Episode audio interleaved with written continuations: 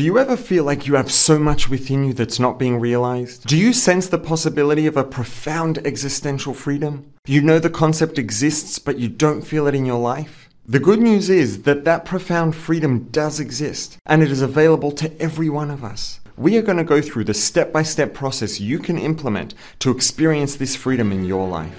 Welcome to this week's episode of the Bites of Judaism podcast, helping you unlock your best life, know your why, and be everything you were born to be.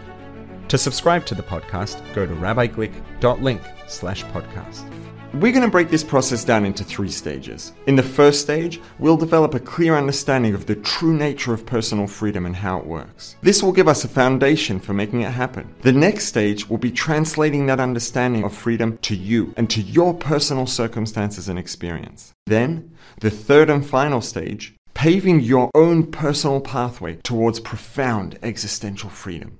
So, what is true personal freedom? That deep, fulfilling feeling we all envision. How does it work? Many of the most viral videos on social media have been of animals being set free and running off into the wild. These videos don't need background or context to go viral. No one needs any explanation why an animal running off into the wild is so deeply beautiful because we feel it in our gut. We understand it instinctively. As that animal runs off into the wild, it is returning to its true home, to the wild where it belongs. Most of us probably don't think about the difficulty and danger the animal in the video is about to face. Life out in the wild is very difficult and very dangerous. Finding food and water can be hard. There isn't much shelter from the elements, and sooner or later, almost every animal becomes another animal's breakfast. But for some reason, even if we do stop and think about the difficulty and danger the animal is about to face, it still doesn't make the video any less beautiful. It doesn't make us any less excited for the animal running off into the wild.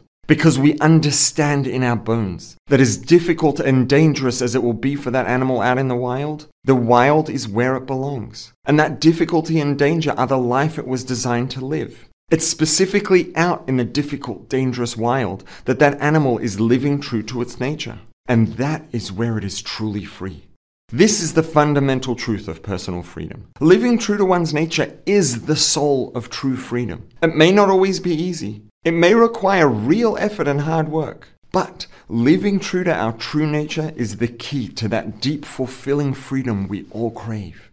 So, how does this translate to you? How does it translate to your personal experience and circumstances so that you can discover the pathway to your own individual true personal freedom? It boils down to one question what is your true nature? What life were you created to live? Answering this question will put you on the pathway toward the deepest and most rewarding freedom imaginable. Here's some direction to get you started. You have a body and a soul that were formed and brought together to become you, because the world needs something that only you can give. You are here to make the world warmer and brighter, to fill the universe with divinity, that's true, but so are the rest of us. What made the Creator decide that you need to exist? That your body and your soul needed to come together for the world to be complete? This is where you'll find the key to true freedom, where your true nature and your purpose come together.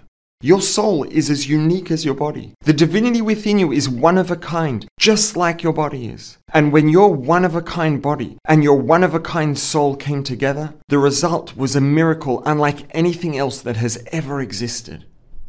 You. We are all here to fill the universe with divinity, and we all follow the same guidelines in the Torah to make that happen. But you are the only one who can follow those guidelines with your personality with your perspective and thoughts and feelings. And when you do, you bring a special flavor of magic into the world that no one else in history has ever been able to offer. For animals that belong in the wild, there is nothing more profoundly beautiful than running off into a life of difficulty and danger in the wild, because that is where they belong. That is where they are truly free, living true to their nature. The same exact thing is true for you and me. There is nothing more beautiful than living the life we were created to live. As challenging and demanding as it may be, there is no greater freedom than living true to our true nature. Pesach, aka Passover, is the festival of freedom, a time that's alive with the spirit of freedom. It's the perfect time to ask ourselves, what does true freedom mean for me? What does living true to my true nature really look like? What life were you created to live? What were you created to experience and achieve? And then, the final and most important question of all what do you have within you that's not being realized? And what is it that's holding you back from realizing your potential and living true to your real nature? With the spirit of freedom in the air, this is an opportune time to come up with a practical pathway towards overcoming those barriers and to take concrete steps towards living true to your nature, realizing everything you have inside of you and filling the world with your own unique flavor of divine magic. This has been the Bites of Judaism podcast. If it hit the spot, please leave a five star rating and a review. It will really help it reach more people. And tell your friends about it.